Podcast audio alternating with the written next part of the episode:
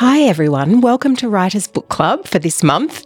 This is a podcast where we take a deep dive with an author into the writing craft and process behind one of their books. I'm Michelle Barraclough, and this month I had the really great pleasure of chatting with Australian novelist, now turned wanderer of the English Downs, John Purcell, about his latest novel, The Lessons.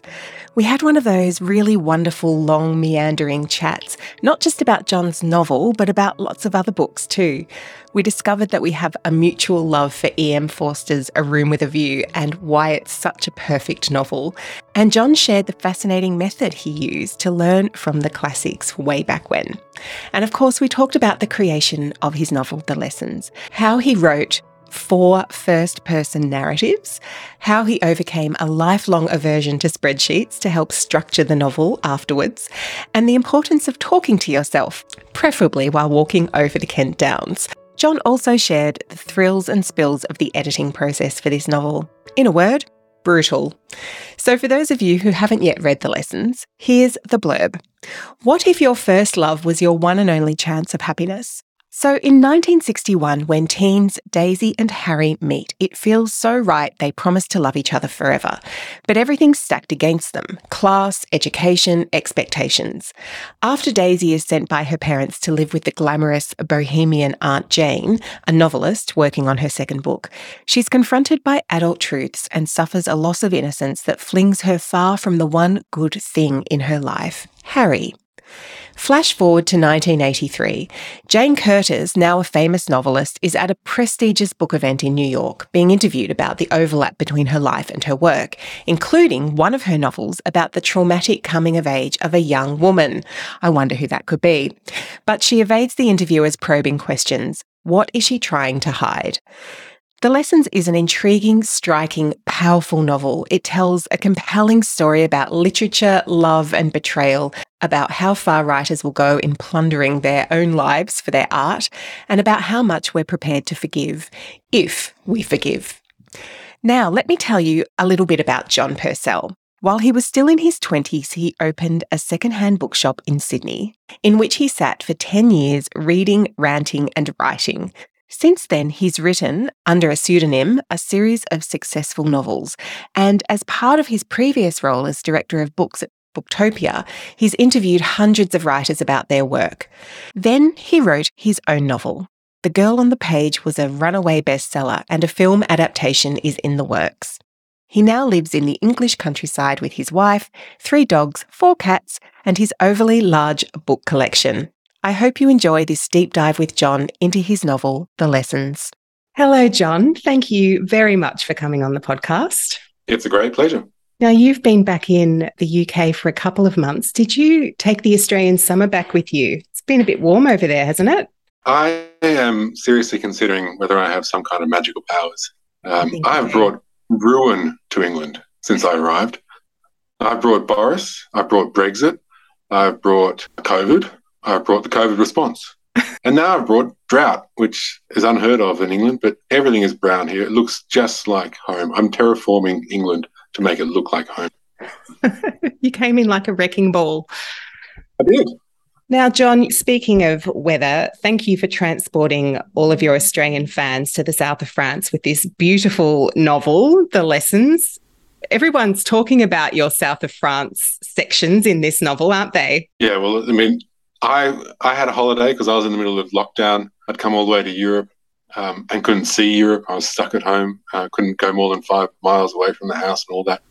And so when I turned to the section on South of France, I really went for it. You know, I gave myself a bloody good holiday. Okay, and then you know by doing that, I've given all these all these readers a bloody good holiday as well. It oh, is gorgeous down there, and I made it even more gorgeous. You absolutely did. When they were swimming off the off the rocks every day, it was just like, oh, I could just imagine it and picture it. Just so wanted to be there. It's beautiful. Yeah, and, and that that that desire was was definitely mine at the time. So I'm glad I conveyed that. You sure did. So, John, the first question I wanted to ask you was really what inspired this novel, and how did that kickstart your thinking that actually this could be a novel? What was the the impetus? It, it, the impetus was really a dinner I had with my wife and my friend Andrew.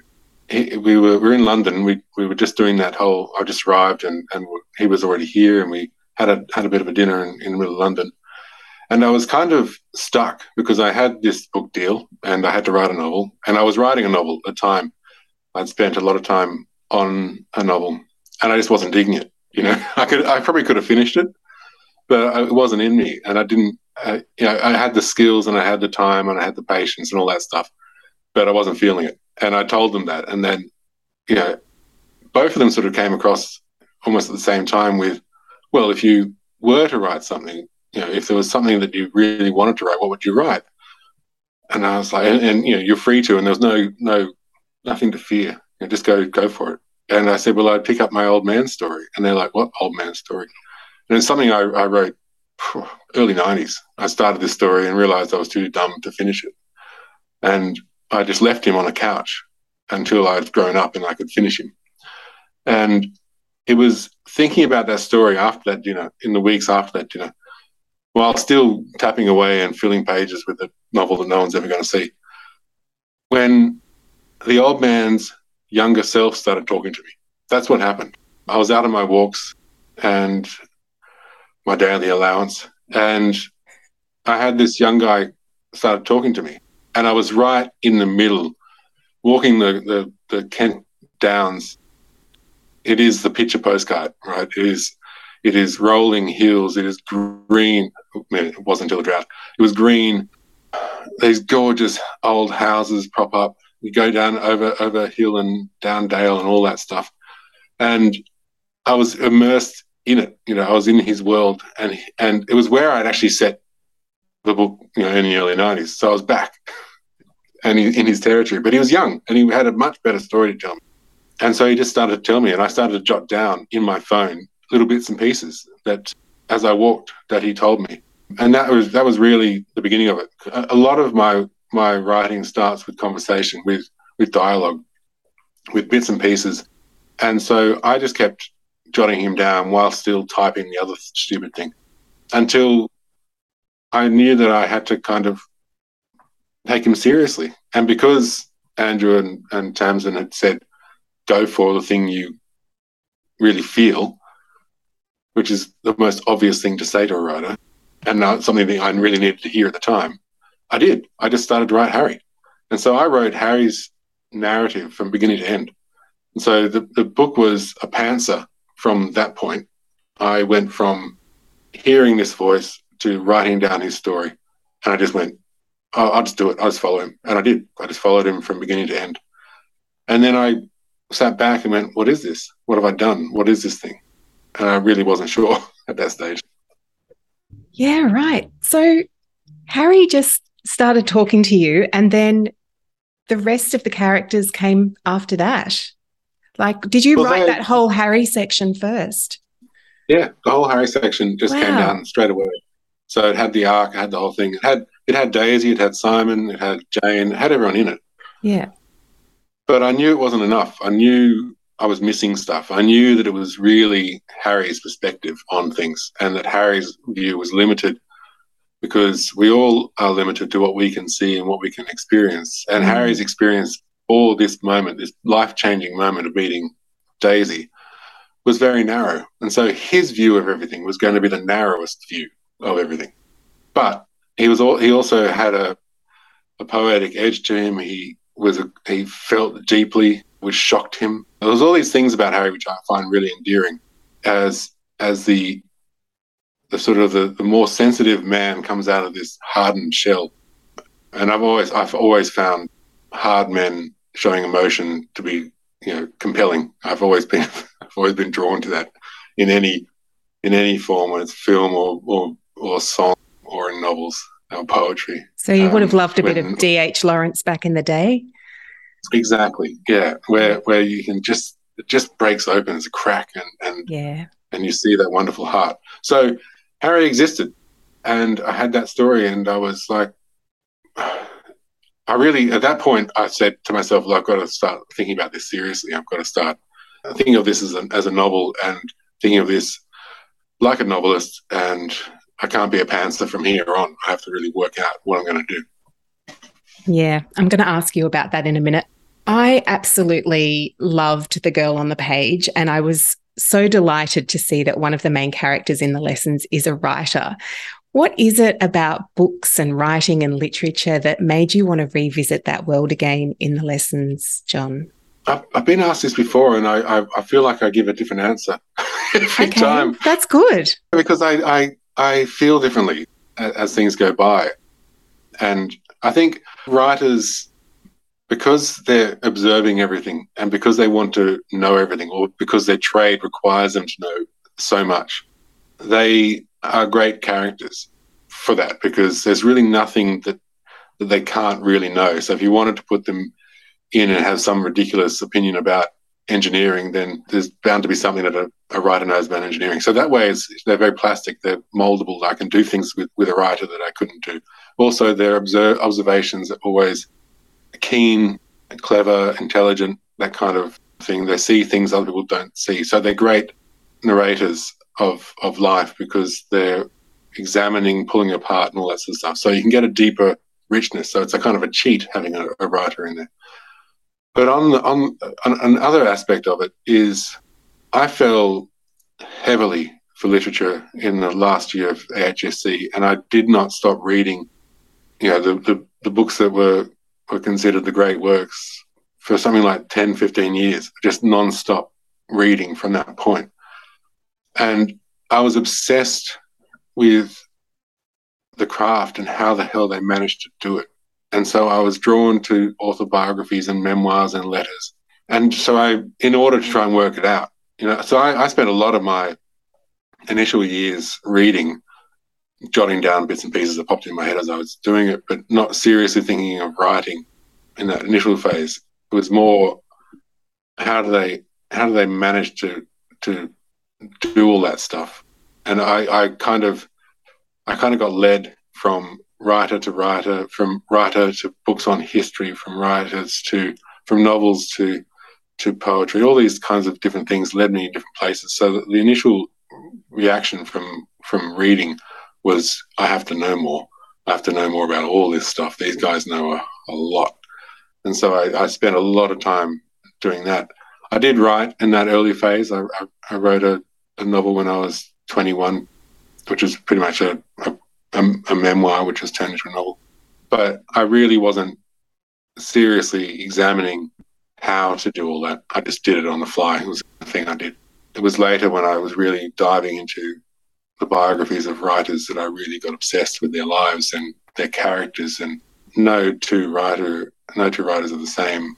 Their psychologies are so different, and each writer will declare what writers are like, uh, which I always find funny because they're always saying the opposite of the last writer that said what writers are like.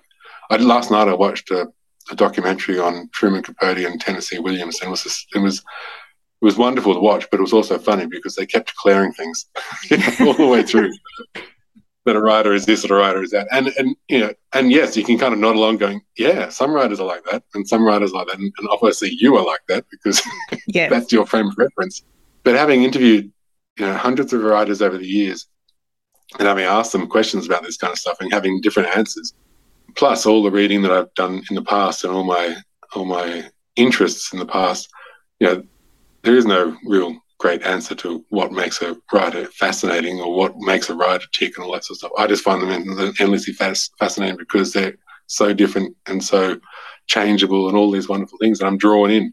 So it it makes perfect sense that they turn up in my writing and that mm-hmm. writers and books and literature turn up in my writing because it just spills out of me. It's my it's it's what I've been doing. Yeah, which also goes back to the advice that you got before to follow your passion and and follow where the heat is for you. Yeah. Did you find though, I mean I did a literature degree and I found it didn't really teach me how to write. And and even those books that we we did read in our degrees and at the end of the HSC because I did literature for the HSC as well. And same as you, just went down rabbit holes with, you know, D.H. Lawrence and Jane Austen and the Russians and everybody, you know, just like, oh, I need to read more and more and more of every single author. There must be something about that age. It just makes you want to dive in. But they write so differently to how we write now, don't they? Uh, what I took from a lot of the, the writers of that sort that I read was I would I would write down in my notebook by hand, like three or four pages at a time of great scenes that I loved that I wanted to keep a, a memory of. And by writing them out by hand, I got a different experience of them, of course, because Yeah. it's slower. You're thinking about each single word. I did this for years. Like I didn't, I had no idea that, that what I was doing was was kind of inhabiting someone else's writing for a bit. And so if I was reading Middlemarch or if I was reading Clarissa or if I was reading Sons and Lovers, you know, my notebooks would be just jam packed with not thoughts of my own, but lovely bits from from Hardy, you know, standing in far from the madding crowd, looking at the sky and realizing the earth is turning. All these wonderful snippets. Daniel Deronda, there's a, a, a description of of Genoa that is just divine. And I wrote that down by hand. And I didn't. It wasn't in an attempt to learn how to write. That's not. It was just mm-hmm. just love that made me want to write those things down. And so, unbeknownst to me, I had been doing this practice. I've been looking at how they've been doing this sort of stuff. And now that I look back on a lot of these writers who I thought it was impossible, their writing was so dense and so clever and all that sort of stuff. When you actually look at the writing itself, it isn't so far from us. A lot of it is to do with their understanding of things that marks them out as so much better than than the stuff I wrote this morning. You know, the writing itself is sometimes so clear and so easy to understand, and it is we can learn a lot from it, even though it was written 200 years ago. And I find it it's it holds me up more. It gives me more structure. Those kinds of writers than reading, say, Rachel Cusk or Ali Smith, who I adore. I don't find I get the same. They're not a crutch to me. They don't lift me and hold me as I write.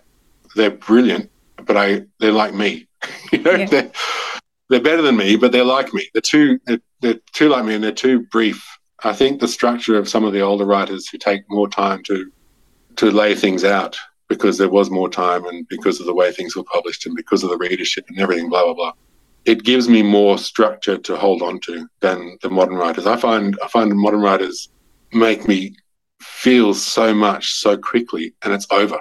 You know, it's it's it's 200 pages and it's gone, and I, I feel bereft. But I don't, I can't clutch it. I can't hold it. While the other guys, kind of kind of can. And I think I, I, I probably got more out of things because I was dealing and writing out passages from Scarlet, Red and Black, than than I was, you know, jotting down passages from Zadie Smith. Say, you know, I think I think there's something about the way in which they did because all these guys that I'm talking about, all the modern, they've all read those, right? So they've already regurgitated those. They've already that's already in their blood. You know, when when you talk about D.H. Lawrence, I mean, Rachel Cusk's last book was pretty much a, a hymn to to Lawrence, but you know, if you're looking for Lawrence, you won't find him in those pages, but you know that she's eaten him. you know? Yeah. Yeah. I feel like that about E.M. Forster. I can pull off any of his books and just fall into the prose. And it, as you say, yeah, it lifts you up, doesn't it? Room with a View, I Yeah. think, is probably, it's almost a perfect novel for me. It is the perfect novel. It's my favorite novel. Do you It goes- really? it I've read, I've read it probably seven or eight times. It, it to Me me, is yeah. It, I go back to it. I, it doesn't even like I, I, I could have read it you know two months ago and I could pick it up and just be halfway through it again. Going, I'm halfway through it again. What am I doing here? yeah, know- same. oh my God. I didn't realize. It's No, amazing. it's, it's my obsession. It's it is my obsession. And Yeah. there, there are touches of, of, of room with a view within the lessons yes. uh, that, that, that are there. I, I just couldn't help myself. The scene where Cecil is told by Lucy that their relationship's over. Mm.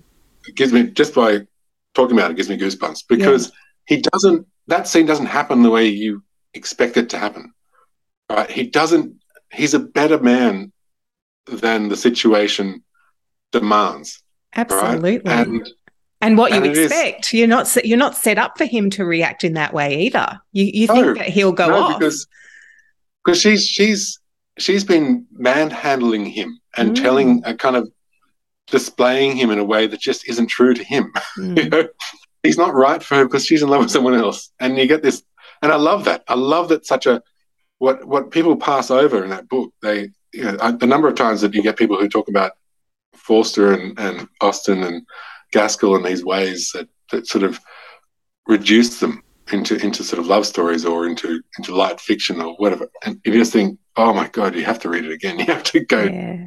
see more and what he's doing and what what an understanding of of of people this guy had. I mean, I, I still read Howards End, and every time, oh, I love it. Uh, I I I'm getting closer to getting the meaning of it. I mean, his understanding of love in that book is so great, and I sort of creep towards it every time I read it. That I'll get a better understanding of what what it's all about because it, it's in that book. I can feel it's in that book, and I'll get it one day. But also his ah, sense of humor, like the the wit. Yeah, it's brilliant. so understated and so perfect. I love it. Yeah, yeah.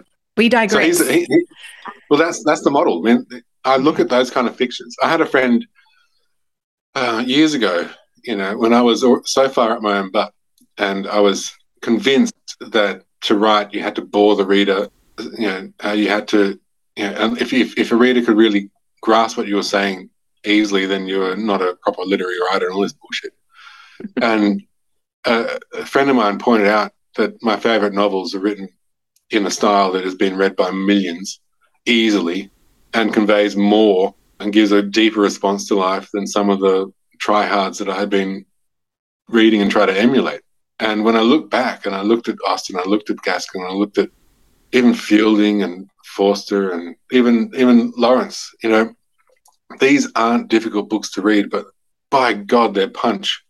Absolutely. and, I, I, and I was an idiot, and and so I've kind of, I've kind of dragged myself into into a a weird position because I still like the big ideas, but I want it as accessible as possible. And so I'm sitting in this, my books sit in this awkward spot between literature and commercial fiction where people talk about it being a page turner, but also they hate me for certain things that are in there because they challenge their view of what the world should be about and how mm. things should turn and that people shouldn't be that way and that, and that sometimes they get angry because I reveal them re- reveal themselves to themselves, those kind of things.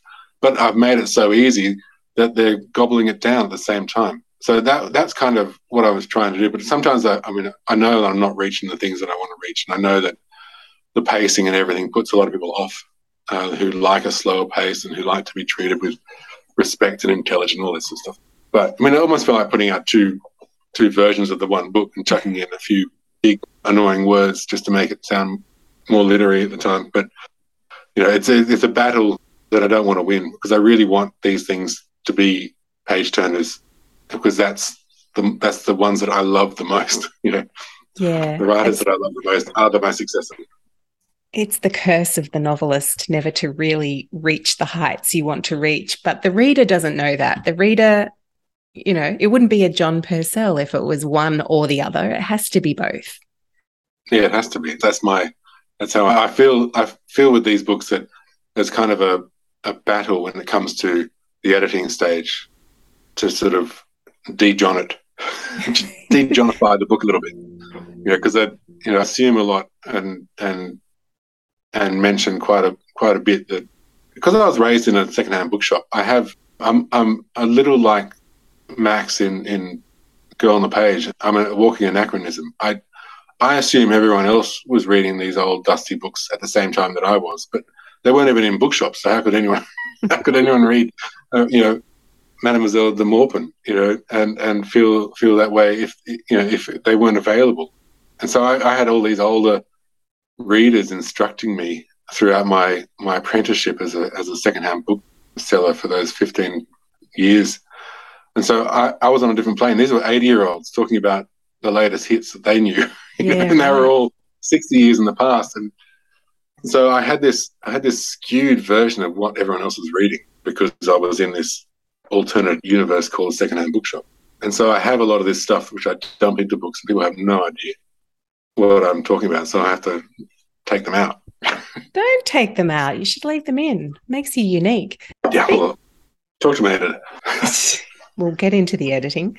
John, so you talked about having Harry come through and then the other characters and building them up. So talk to me about the structure. When I looked back at the chapters, I noticed that you have four 1960s parts sandwiched between five 1983 acts. So you sort of got, for want of a better word, four historical parts and then these sort of five more contemporary parts. How did that structure come about? Did you have that structure before you started writing? No, you didn't because Harry came first. That came after Harry. So when I got to Harry, I was like, well, how the hell do I get the other voices in here without ruining Harry's narrative? I wanted Harry to have his say, and Harry had his say. And I knew that I was very interested in seeing people from other people's point of view. So these narratives are all first person narratives. So Simon gets a first person narrative, Daisy gets one, Harry gets one, and then Jane gets one. But I wanted also the opportunity to paint people from different people's perspectives to give a kind of an outside view and an inside view at the same time. So that Harry depicts Daisy in one way, and Simon depicts Daisy in another, and Jane depicts Daisy in, in yet another. And so we get this this this fuller version. And so that was the idea that was in my head when I had that Harry. I was going, okay, how do I how do I do that to give a kind of a, a richer version of these characters seen from inside and outside, from different people's perspectives and from different time scales? And of course, you know, having done that and said that, it kind of led to a massive brick wall, which felt like something too big to climb over, and I, I kind of set it aside because I was a weak weak man. And I thought, how am I going to do this? And so I, I, I, sat on it and thought about it for a, a long time, jotting down because these people started to talk to me because I'd, I'd allow them in the, into my imagination. So out of my walks, I would jot down things that Simon said, and I would jot down things that Daisy said. Now that I knew the full story because Harry had done it, I got I got to have all these different perspectives on it, and each character would have their own you know they're the hero of each of their own stories. And so their own perspectives are so different. And each one hopefully is so convincing that their perspective is right and their version of things is correct that there'd be this wonderful contrast and so i'd have this rich world to play with. So i had this idea and i thought about it. And i hate to say it because i was so anti spreadsheet my whole career at booktopia. And there's a wonderful woman called Kirsty there who we were always in battle because the more the further up I, I rose at Booktopia in my roles, the more spreadsheets came to me, you know, and I had to get a handle on this whole spreadsheet thing. And Kirsty was brilliant at, at you know, at co- coercing me into the spreadsheet world, showing me the value of spreadsheets. And so there I was in, in despair, and I, I, I made a spreadsheet ladder to climb over the wall, uh, which I'm embarrassed and I have to admit now in public, but I made a spreadsheet and I put down Harry's story and I made them into, into chapters and I, I gave little brief summaries on this on this long line uh, in yellow with the bits that happen in Harry's life. And then using that, I kind of over the weeks built up without writing them, built up these little notes on Daisy's timeline. And then I did the same with Simon. And down below, I'd click down. I put a little line down the bottom with Jane, right? And I was like, I really don't want to. Yeah, I put it down there, but I don't want her to be talking about things. She's just she's got too much to say, so I, I kind of I hid her down below the bottom of the spreadsheet, and so I started to fill in the bits and pieces, the things that were going on in Simon's life that we didn't see because Harry didn't know about it, stuff that was going on in Daisy's life, all that stuff, and making this story story richer and richer as I went along, until I kind of developed the confidence to start writing. I actually initially started writing Daisy, and then I went, "No, you're wrong here. You have to write Simon first. You have to give Daisy the last word. Daisy needs to know everything in my head. I have to know everything before I can write Daisy. I want Daisy to have the position of power in this. So I, I put down. I started to write Simon, and Simon came very easily to me. He, he's the closest to me in, in the story. He's he's he's got a kind of ambivalent relationship to everything, which I kind of have. And so I was able to to write him easily, and, and I went through that. So I got him down, and then I, I paused again before I, I got into Daisy because I really wanted to. I knew that she was going to go through a lot. She was the one who's going to change the most in the book. Simon's already older than she is. Harry is like a rock. And I wanted Daisy, who was the youngest at the beginning, and the one who has the most experience in that in that time frame to change. And so I had to really think about her and her voice and developing that over the whole storyline because she doesn't age that much. Like she goes from 16, 17 to say 21, 22 max, you know, in that period. So it isn't it isn't a great number of years, but it's a great number of experiences for yeah, her. Yeah, she really and, matures, doesn't she?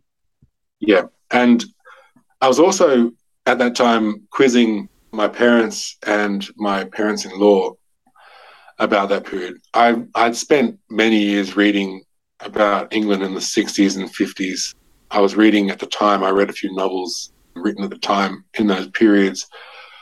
I started to read a couple of big fat histories of the 60s just as a background noise without really researching, just reading for pleasure, keeping in the back. So I had a had a constant reminder of the events that were going on at the time and the way in which people dealt with each other and the, and the morality of the day. And so I was able, in those, you know, a lot of people's experiences you know, are of marriage early, women's experience marriage early, difficulties dealing with pregnancy, unwanted pregnancies, horrible drinking men, men who were depressed because there's nothing going on. England was changing at the time as well, so it was coming out finally of the of the depression that it sort of entered in the 30s and didn't really leave. And so there were there were sort of relics. These two kinds of people living in the same on the same island. You had these people from London who were young, making money for the first time, and able to put down payments on cars, which they'd never been able to do before, and and and rent TVs and all these things that just weren't available. And so they had you had this weird disparity between those who were still penny pinching and old older generation and this young spendthrift generation that came through. So I wanted to have all that in there as well. So I, I was recognizing that Daisy was kind of a representation of this era of, uh, and these people, these young people who, who were the ones buying the Beatles albums, who were the ones starting the great economic boom that was to continue for a while. So, and then later on, they were a bit too old for the, you know, the, the hippie stuff. You know, so I kind of, I, I, knew that she had to change, so I had to really consider her, and I really took my time with getting her done. And so she was the longest bit, and, and it took me the longest. But when I finished, I felt I was done. And so I, I did what I normally do is I let it sit. I gave a month or so just to let it hold, all that sit and did my walking and did more reading. And like I, I read novel after novel after novel. I always do when I finish a, finish a book. I just go crazy and read so much. Do you read while you're writing as well? I do, but it's generally slower. I, I don't read yeah. for hours at a time because I'm writing. That time's yeah. taken up by writing. So I dip in and out rather than do what I, I mean, when I finish a book, I'm just like a, a smoker who lights a, a cigarette from the last cigarette. I light a, I light a novel from the last novel. You know, that's how I go. I don't, I don't, I just, I, pretty much, I'm lying there. I finish, I reach over and pick up another one, drop this one, and start reading. Like it's, it's, it's insane. It's like I have to get my mind back in order on someone else's fiction. Did Jane start calling to you? Did she? She started talking to me on my walks, just like Harry did, and like Lyman did, and like but Jane is a different beast altogether. I loved seeing her from other people's perspectives. I loved it. Every time, every scene I had with her, it was a joy. You know, I really knew that I had a great character. but when she started talking to me, she had a different voice to the ones represented by other people. Of course, we all we all have different voices than, than people think we have. And so I just started to jot her down, and she wasn't in the right timeline. Yeah. she wasn't there. And so I, I, had to go with it. And when she started to talk that way, I was like, that is, that's exactly what this needs. And it kind of harped, back to the original idea that I had with my old man story. The old man story was that he returns to the village that he grew up in anonymously and makes his way back. And he's got a terrible story in his past that has kept him away from his village. And I was going to reveal that story in the old man story, but I was too young at the time to even conceive of what that might be and all. So I had that structure with the two timelines in a, in my mind early 90s. And that's what I'd come back to in, in 2019. So I wasn't scared of it. It kind of made sense that Jane would be in a different timeline. So I let her go. I just let her have her way. And I'm so happy I did because I think that she gives a structure a solidity to the story that that these these narratives didn't have. All my narratives, the way in which I wrote the narratives, I wanted them to be contemporary narratives. I wanted Harry to be writing about the stuff shortly after the stuff happened. I didn't want him to be looking back as an old man, right? I wanted him to be jotting this stuff down, even though Harry Grant wasn't right at the time. That's the that's the conceit that I had in my head. That Daisy was doing the same, that Simon was doing the same. They weren't looking back after years of experience on this thing. Know, they were just living it in the moment. So to have Jane sitting on top with years of experience, telling the story to herself and to others, and to and to meet the writer who knows about her past, and have the journalist trying to dig up her past that we know about because we're we're witnessing it, you know, firsthand. Yeah you know, it was it was delightful. I really enjoyed that aspect of it, and I felt then that I could I could really stop that I'd done. You know, that that was over. From a reader's perspective, the Jane sections set in 1983 really pull you through as well because and it almost acts like a form of foreshadowing because you know that Jane's got more to say and that something's happened and she will be the one that will provide the device by which we will eventually find out how it all turns out, which she she is really at the end. It's very clever. Yeah, and so I mean, I'd love to have said that. Oh yes, I came up with that. That was early all planned. I, marked it down in my notebook. Now. that that Jane thing happened in a moment of inspiration. Even though I kind of, having buried the Jane timeline, I knew that she had a voice and she wanted to speak. I was just terrified of her at the time and she's I knew quite terrifying. well, so she's an overwhelming voice too. She's so insistent and she's so assured that she could she could have taken over the whole narrative and it become her story telling all these different things. And I kind of had to keep her out of that. And she was constantly whispering to me, saying, "Do something where." At the end, you realize that I've written all of them. You know, she was she was she was trying to own. Yeah, she was trying to own everyone else's stories as well. So she's she's an insidious voice in my head. And she's still there because she wants me to write her memoir where she ignores all this story because that's not really the, the, the true crux of her existence. It doesn't revolve around someone called Daisy. It doesn't revolve around someone called Harry. She's much bigger personality than that. So she's still talking. Yeah, because we don't really know much about her writing life, really, from her no. perspective, do we? I mean, there's no. going to be a lot of story in there for sure. And yeah. her her her marriage, we don't yeah. we only see that yeah. really from the outside. Yeah. Mm, okay. Potential sequel, John? Potential sequel. Lovely. So let me get this straight. So Harry, you write all of Harry, then Simon, then yep. Daisy, and you write all of these narratives and then you weave them all together at the end. Yeah, I had to cut and paste a lot because wow. I actually wrote them in their own separate documents. So they were separate separate documents, and I just wrote straight down and I didn't I, I, I didn't really I had my little spreadsheet and I was kind of half following my notes. Sometimes it didn't work, and so I'd have to get rid of them, and I'd have to move them because I'd, I'd changed the timeline. But generally, the stories had a life of their own, which I followed. I didn't. I don't like to sort of hold things to notes that I wrote on a moment of inspiration. Yeah. So I let I do let go, and then so by the end of it, I had these three strands, and I had to kind of plait them together in some way. And so I, I reread and read and cut them into pieces. I actually had them in pieces and had and eventually had them. So I laid them out in those chapters and then tried to work out. And so having done that, then I had to go rewrite them because things didn't fit. And so I had to make sure they all, all, all the timelines and chronologies and all that sort of stuff kind of made sense. So, when you're writing, though, do you have in mind what all your turning points are going to be? Like the novel's very character driven. How do you manage to keep up that sort of cracking pace, and and what do you do to to maintain the tension? There's, there is a there is a kind of awareness of the of the tension as I'm writing, and I don't know. I, I think that's just come through experience of doing the writing and people's responses to it. I learned a lot in, in with pacing and tension through the the craziness that was my experience, first experience of publishing the Secret Lives of Emma.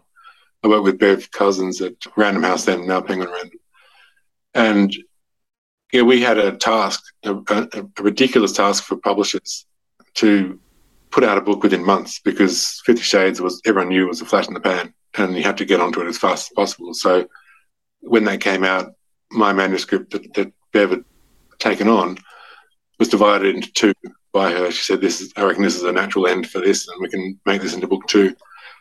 And so then we just whittled it down as as quickly as possible with a lot of back and forth between me and Bev. And she pretty much gave me a, the fastest school in in pacing, the class in pacing that you could ever get. And so I, uh, by the time that I had to write book three, which I had no manuscript from, I felt that I was a different writer than the writer that I'd been before and writer that I'd, I'd written novels that hadn't gone anywhere. And so those skills then translated themselves into Girl on the Page. And that book was a far easier book to read, to, to write than the lessons. And its pacing all came from the lessons that I got from Bev, where, you know, the, the chapter endings in both my the lessons and in Girl on the Page kind of end with a question at each one. There's always this sort of this this tension that's left there, and things unexplained at, at every end of chapter. And I feel that that is one of the reasons why people then start the next chapter. So if I can get that happening and cut it at a place that people may not cut the end of a chapter at, it leaves it leaves room for movement. If I if I'm too too complete, things stall, and I don't like that. I mean, I remember reading a million years ago. I remember reading Clive James's unreliable memoirs, and I was oh, reading it, going, so why, why, do people why do people read this? I mean, it's so slow, but every chapter ends with this great joke. Yeah. and you laugh your ass off. And of course, you're halfway through the next chapter before you realize that nothing much has happened. And then you get this next kick at the end of it where he's done another joke and you're laughing your ass off and you're in another chapter. You know, so that I, I can't, there's lots of little tricks that you pick up as you go along as a, as a reader that you notice that, you know, why am I getting pulled through this? And so, you know, that experience plus Bev's tutorial gave me the, the ability in Girl on the Page to really maximize that. I did bring it back a bit from Girl on the Page in the lessons. As you said, it's more character driven. So I, I was a bit, a bit slow, but that trick is still there. If you look at them, and one of the reviewers actually pointed out and sort of said it was a bad thing. But you know, I think it's I think as as pacing, I think it's it does a, a, a great job of keeping things flowing. That kind of cliff edge ending to most chapters, or or a funny line, or a smart take on those on those last last bits where a conversation is is broken, where conversations don't often break. So you know that you, you know as a reader of life that other things happen after that moment. But I'm not getting, I'm not bothering with that. I'm just leaving you on that last word, which I think is is where the last word really should be. The conversations just keep going on, don't they? And so that that for me creates a lot of pacing between chapters. But rewriting is really where the pacing comes because there's so much that's unnecessary in those first few drafts that you can only see as you go along. And so you can strip that out, which then means it's decluttered, which then means everything's smooth, smoother. And the more the, the, the, the less in there to, to trip people up and to less repeating as well, you know, can, makes it flow. The only problem with that is that is that you can get sort of too much and you end up being th- thought of as superficial. So you're kind of caught. I don't think anyone could accuse you of that with your writing, John. But you were having this extra work of having to splice everything together. So I guess when you did the big read through after doing the splice, you, would end maybe a, a Simon chapter with a question that needed to be answered, and then think, well, okay, have I got a Daisy section or a Harry section that will fit in here that will sort of work well with the end of that chapter? Like, how did that all work? I cannot get my head around it. Contrast has a lot to do with it. If I, if it if a next scene seems similar, then I, I don't want it. If it's another talking scene or if it's set in the same setting, then I try to avoid it. And so those kind of things pop up. So with with the long holiday in south of France, I had to create because they were stuck in the same villa for for a while. I had to kind of create scenes where they were in different places, they were doing different things to make sure that if one one Daisy chapter followed on from a Simon chapter, that not only was the perspective and the voice different, but the scene was different, even though they were sharing the same space a lot of the time. So that was that was kind of necessary to do. That was a conscious thing that that I ended up doing to make sure that it wasn't all just flowing on. I did like inserting those Harry chapters into the into the, the sunshine because Harry's stuck at home in Kent in in summer and it's you know it's it's got its attractions, but it's not South France, is it?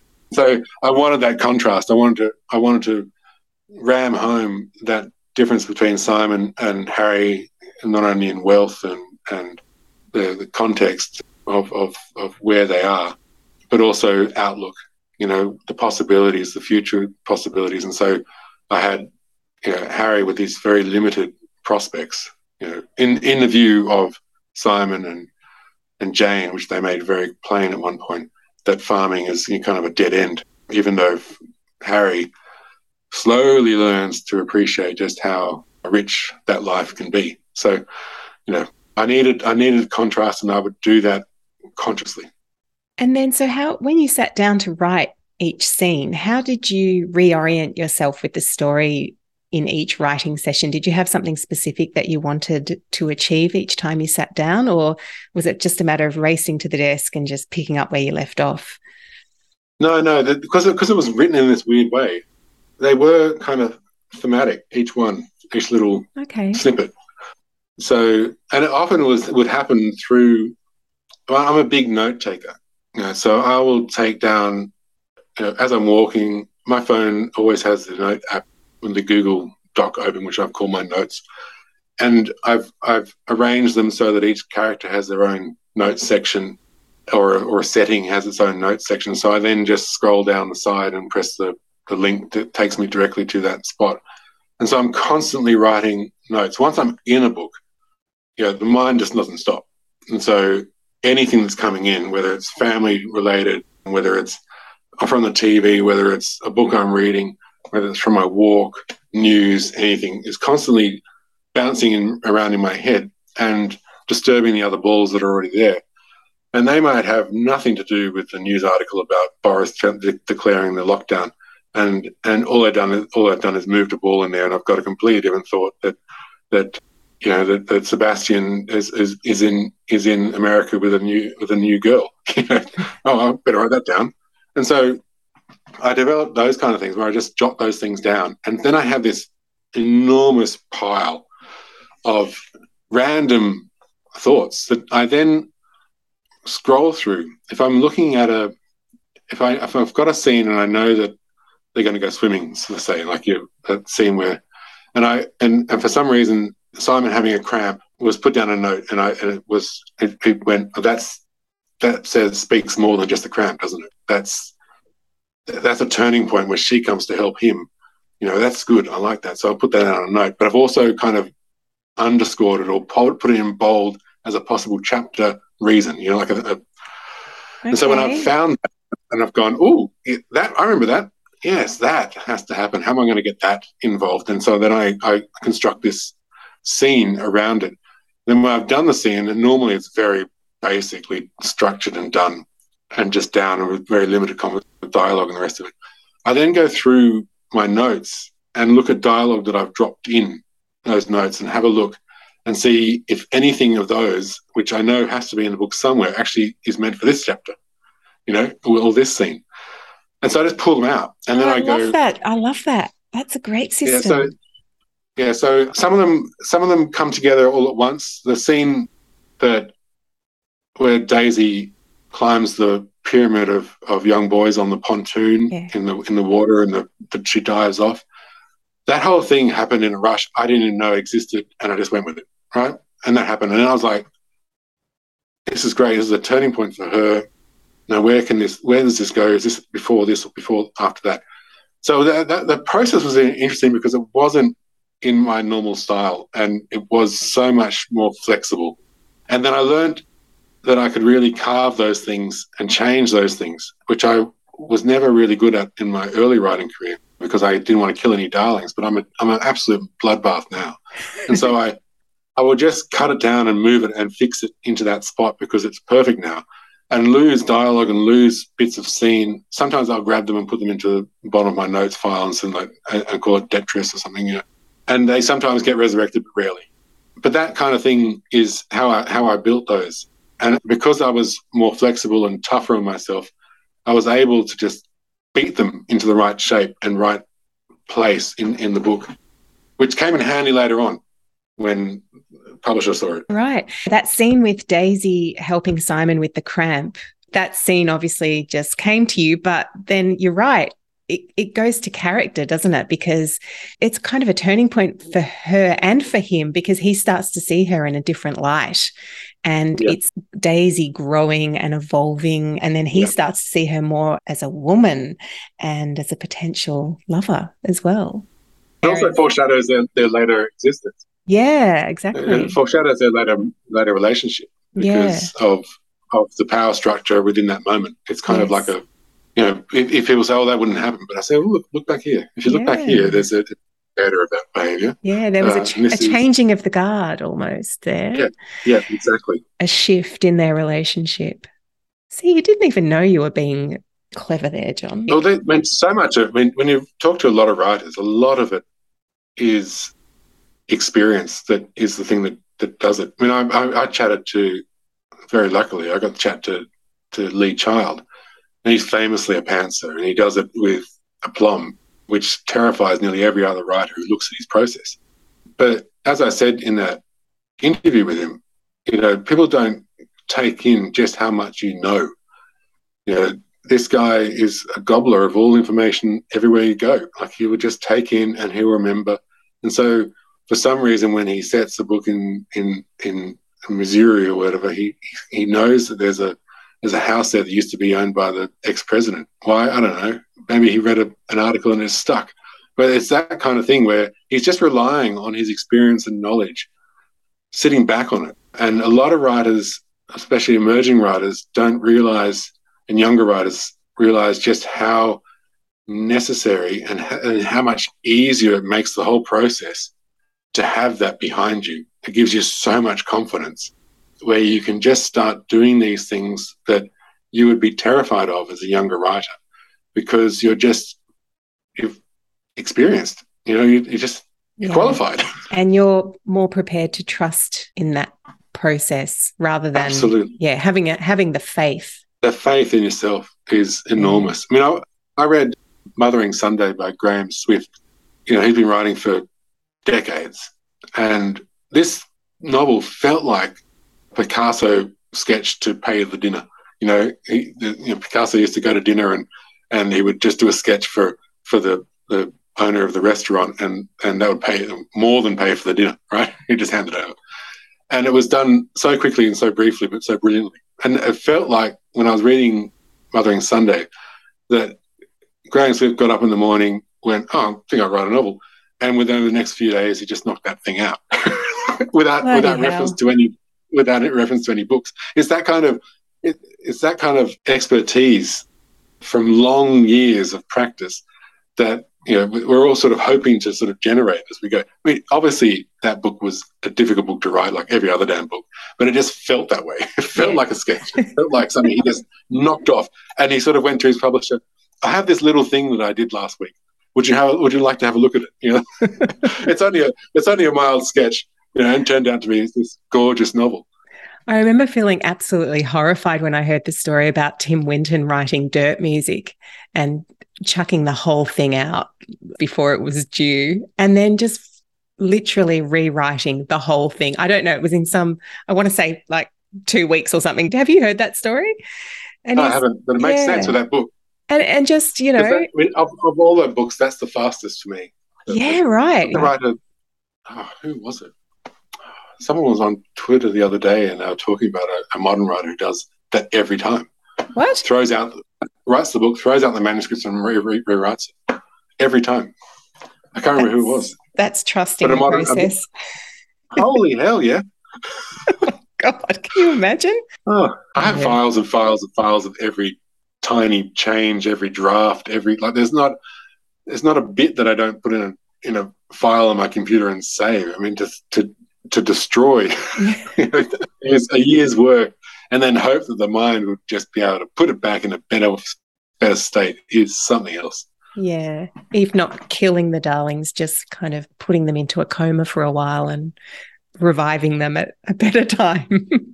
I can imagine. I can. I can imagine doing an experiment where you kept the other draft and yeah. then you started afresh. But there's but getting rid of it altogether is just too much for me. I'd, be, I'd just be in a ball on the ground crying. Okay. I want to talk about voice, John. You're brilliant okay. at using voice to differentiate between the characters. Can you tell us about the process of getting inside the voice of each character? I feel like there was a lot of John talking to himself on the Kent Downs. There was a lot. I I've always I've always talked to myself in those kind of ways, working out problems, you know, whether whether it be a decision about work or relationships or you know there's there's always like a, a conference call in my head where I, where I discuss these things. And some of some of the conference call attendees make up silly voices you know they talk in different ways. And I'm I'm terrible at accents and and all and all that in in, in life but all my inner voices have great accents you know they they they, they talk from from different perspectives and so I think I think from that comes this desire to create different characters and create different voices.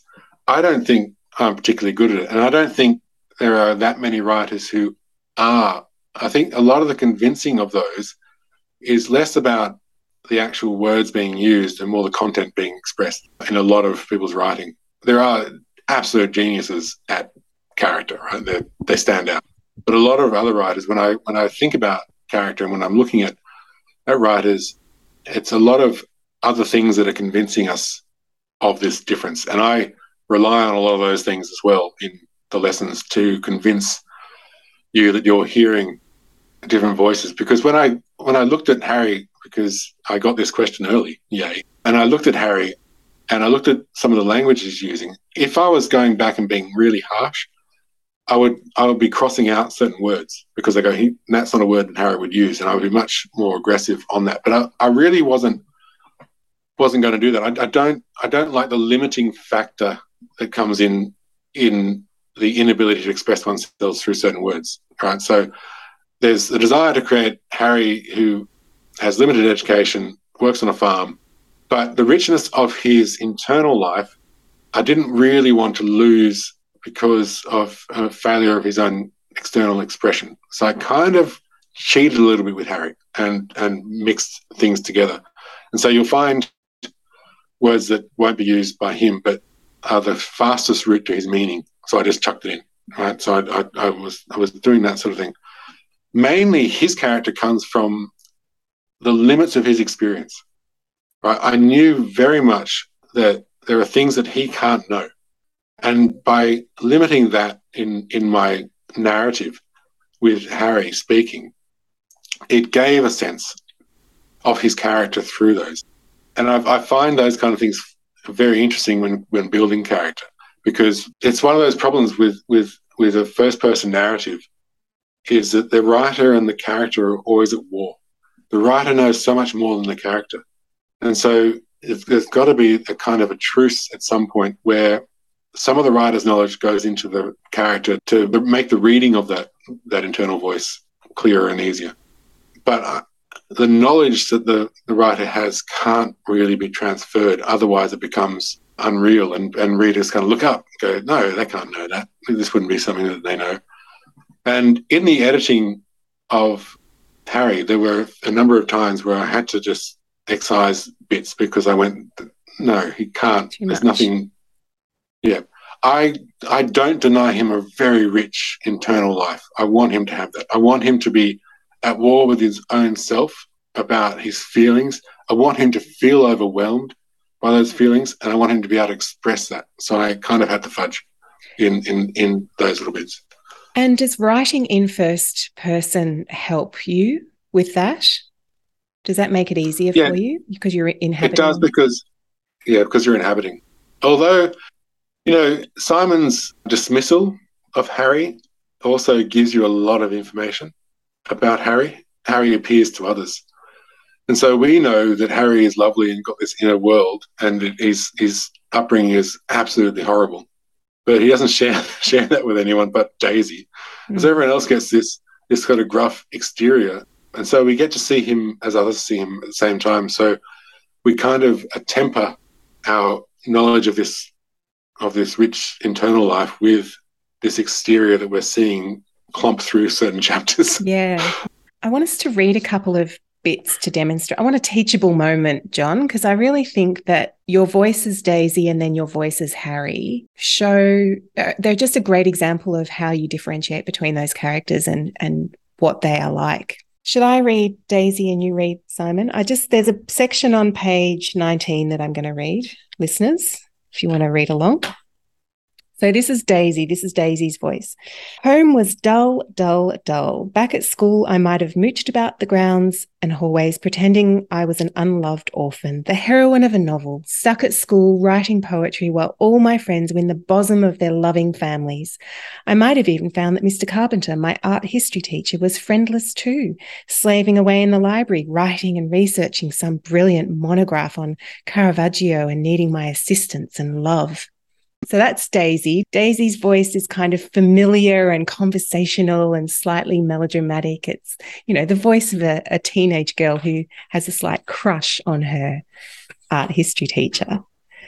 And then Harry, if you could read a bit of Harry on page 31. Right, Harry, yep.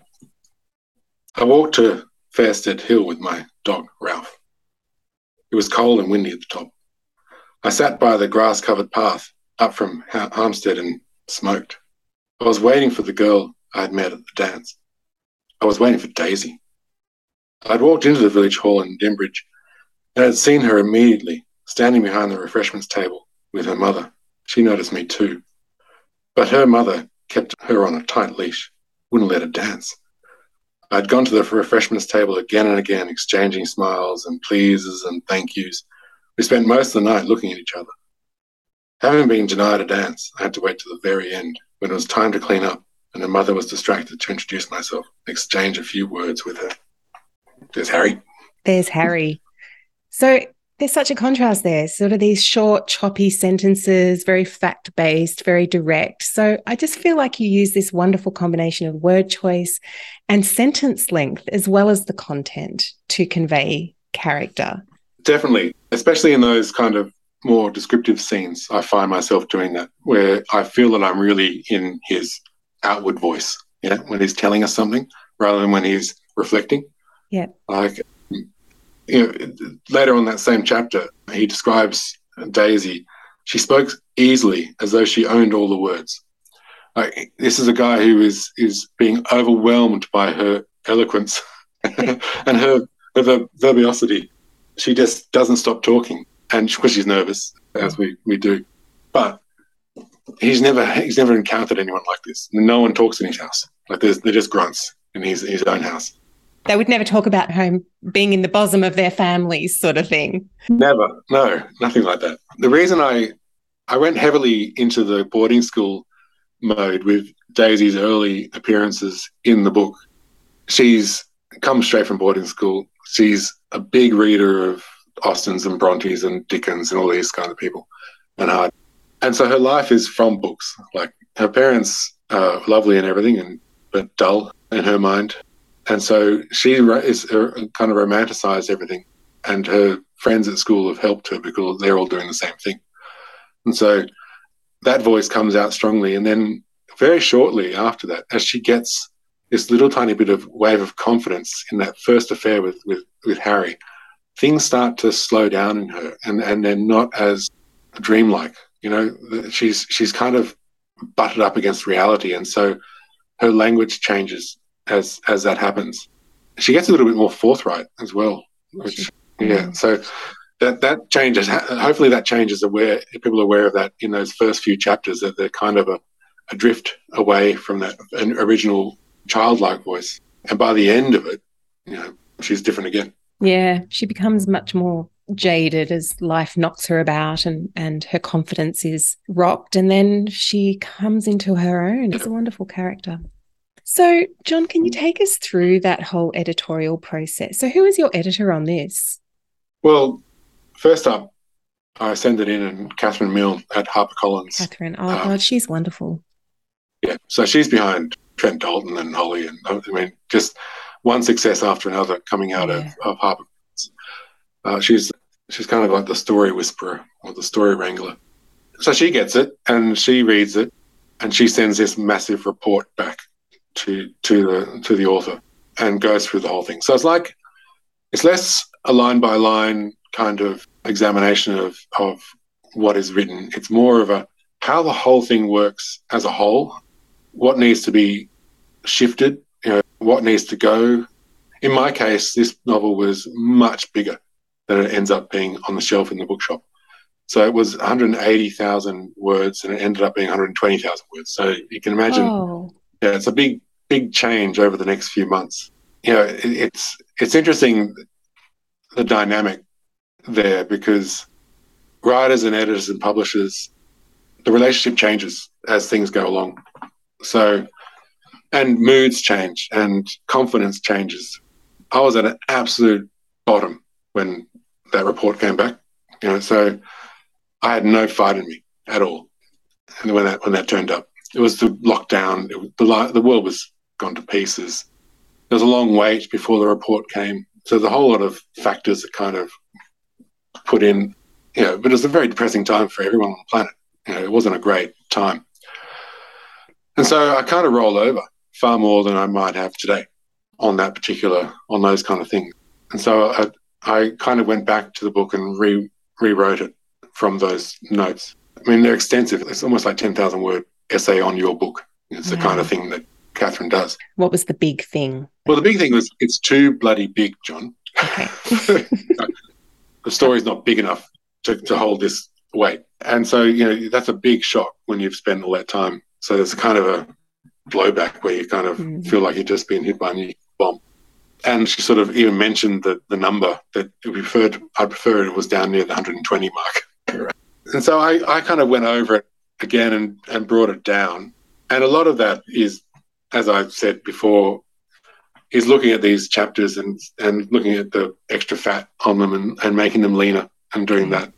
But she had a lot to say about certain story arcs that were in there and things that were going on outside of the main story that she thought were just unnecessary that you could get rid of. So there was a lot of staring at the wind out the window and being mournful and wishing that I'd never written anything in my life and why would I want to be an and getting maudlin until I, I, I picked up the knife and sharpened it and started to cut more aggressively. And when I handed that in, I thought, I'm going to get such applause here. You know, this is, you know, writers shouldn't have to do this to their own babies. You know, this is like Abraham and Isaac. You know, just made me kill Isaac. Even God wasn't that mean. um, you know, and it didn't come back. Like it took a while to come back from that. And even then, there was more. And I was like, you're killing me, you're killing me here. you want more changes? Um, and, and, so, you know, I went through it all again that way. And then they gave it to an outsourced editor who did the copy edit, which was unbelievable. Like I, I, I almost gave up, I almost decided not to write again. What, on the copy edit? The copy edit was devastating. Why?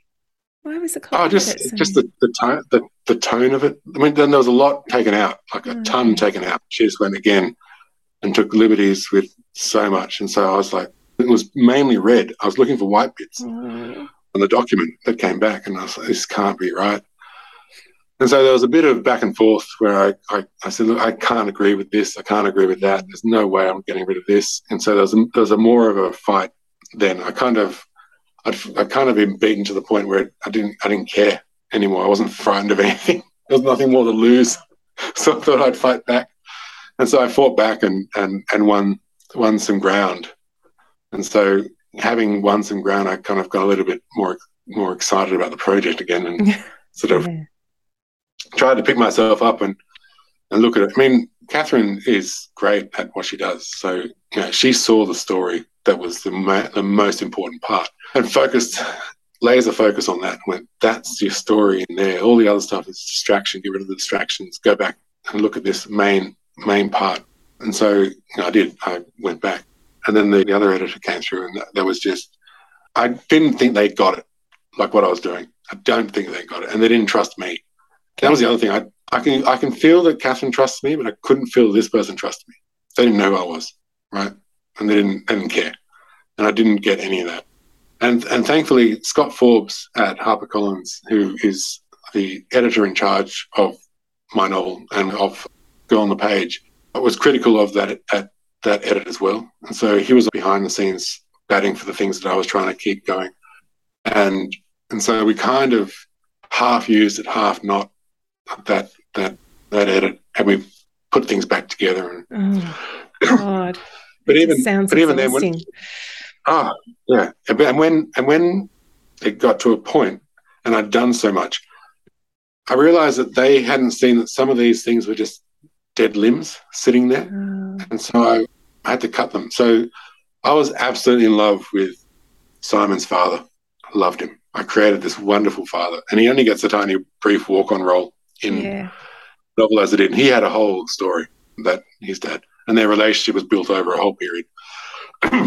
but I realized at, at the point that the novel got to, it was unnecessary. He had to go. And they're like, "You sure?" I'm like, "Gone." Yeah, and his wife so Audrey is also a fabulous character too. His young wife. Yeah, and so I focus more on her mm. and leave, leave, him in the shadow a bit more. He's he's kind of a reflection. We see him through reflection through what Simon talks about and what Audrey talks about, mm. and so he's kind of a richer character in in that sense because of those. But all of his other scenes all took out, and so we did actually reduce the, the word count by the end to that ridiculous number from that huge chunk to a not a doorstopper. Yeah. Not a doorstopper. So it's gone from from looking like a little life to looking more like your, your average novel. Now, John, I'm I have a question from the lovely Joanna Nell, who we both know.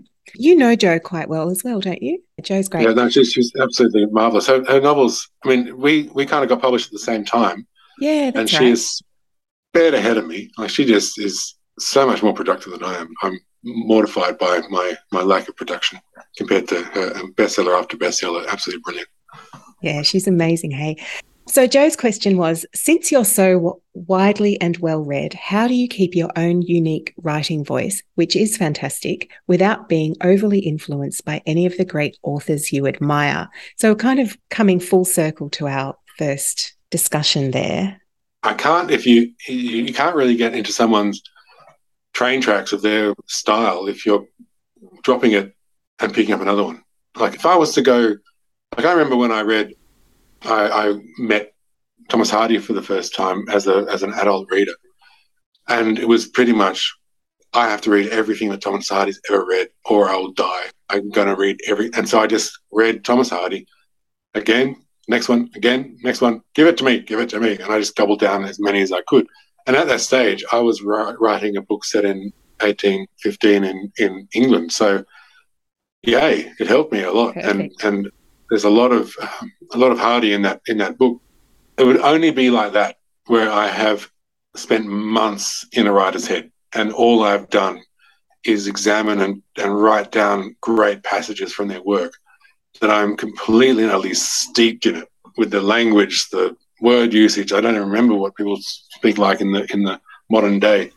It's only something like that where I go, "Ooh, you better be careful here, Purcell. If you're going to write a book set in uh, contemporary Mosman, it's going to sound rather weird because you have Hardy in your head. You're actually blood is pulsing with the with the words of, of of Hardy. So in those cases, yeah, definitely beware, be be watchful. But my general reading is that I will read a, a, a brown paged book by an Italian writer in the 1950s one day, and then I'll read second the, the, the latest book by Rachel Cusk, and then I'll, I'll, I'll read a Lee Child, and then I'll read uh, History of England, and then you know. So I'm not ever really falling into the train tracks of someone's mind. I am aware of if I'm reading a big fatty, which takes me months. So like Clarissa, which took me a long time to read, and is so you start thinking in those in that language of the of the 18th century and when I when I have my moments where I all, all I do is is rewatch Shakespeare or I read Shakespeare, you know, you this you know you, even even the inner voice starts doing the these and thous and all that crap. And so I'm very conscious of the, the ones that are really overwhelm you with their style. You got to be aware, but immediately you put it down, it looks weird. you know, yeah. So, so, what are you working on at the moment, John? I have since writing the lessons. I've written two short novels, which came to me in a flash, pretty oh, much. Oh, Catherine um, will be happy about that. Two short novels.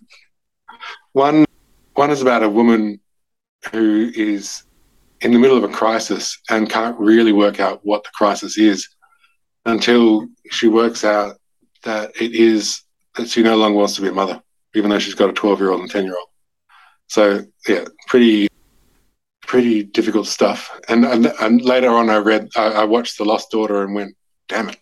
But oh. it's very, it's, it's, it's very different in the approach.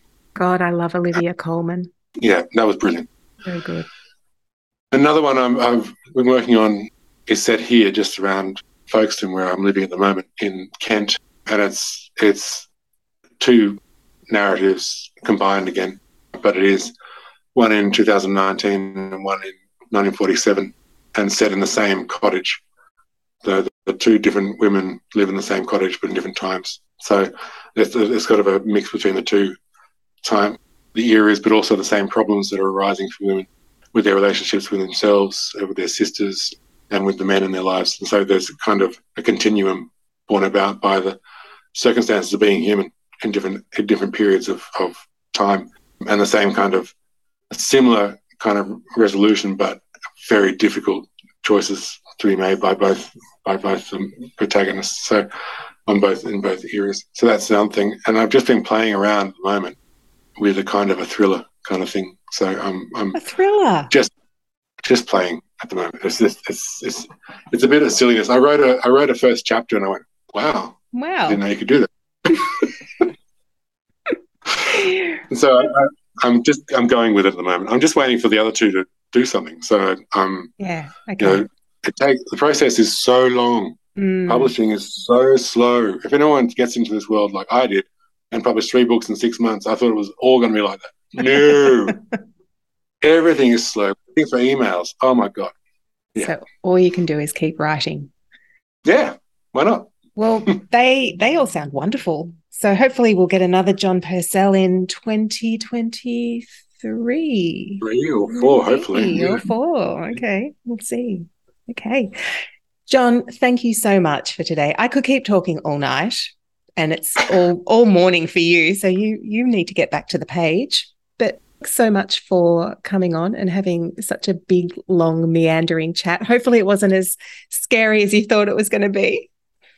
No, no, it was great. It was like it was it was it was nothing like the exams or the essays I had to do in the, in the past. This, this was uh, I think you teased a lot out of me. It's it's the magic of the uh, of the interviewer getting stuff out. and yes, if anyone wants to know what we're referring to in terms of exams and scary questions, just go to our, our Twitter feed from yesterday and have a look at our exchange there. It was very funny, kept me laughing. John, before I go, I must give a quick shout out to Jessica Dettmann, our mutual friend. Jess somehow divined that I wanted to have you on the podcast. And while we were having drinks in Sydney a couple of months ago, she said to you, oh, John, have you been on Michelle's podcast? And you said, No, I haven't. And that was a perfect segue for me to say, John, would you like to come on my podcast? And you said, I'd love to. And here we are. So thanks, Jess. Thanks, Jess. Yeah, she's, she's awesome. I love Jess. She's so good. Have a great day. And uh, hopefully we'll catch up for drinks again soon. Thank you very much. There you go, John Purcell. I hope you enjoyed that. I really could have kept talking to John about books and writing for hours. He's such an interesting guy. You'll find links to John's website and socials and a link to buy a copy of the lessons in the show notes. Now, on to this month's guest. I first met Mark Smith earlier this year when he asked me to build his website. And whenever I build a website for an author, I like to read their books. Well, what a ride. I started the first book in Mark's young adult trilogy, The Road to Winter, and basically just didn't stop until I'd read all three books, literally turning the last page of one book and picking up the next. They are just so good. He's a brilliant writer, and it's absolutely no wonder to me that his books are on the school curriculum all over Australia. And because of that, Mark spends a great deal of time when he's not writing on the road, in schools, talking to high school kids about writing and about the themes in his books of survival and prejudice and honour and courage. My 19 year old son Jack saw the book sitting on my desk and said, Oh, I remember that book. It's really good. And it really is. Mark has created characters that just stay with you, and the story is such a page turner. I was obsessed. So I couldn't have been more delighted when Mark agreed to come on the podcast and share his craft and process behind the writing of the first book in the trilogy, The Road to Winter. let me tell you a little bit about The Road to Winter.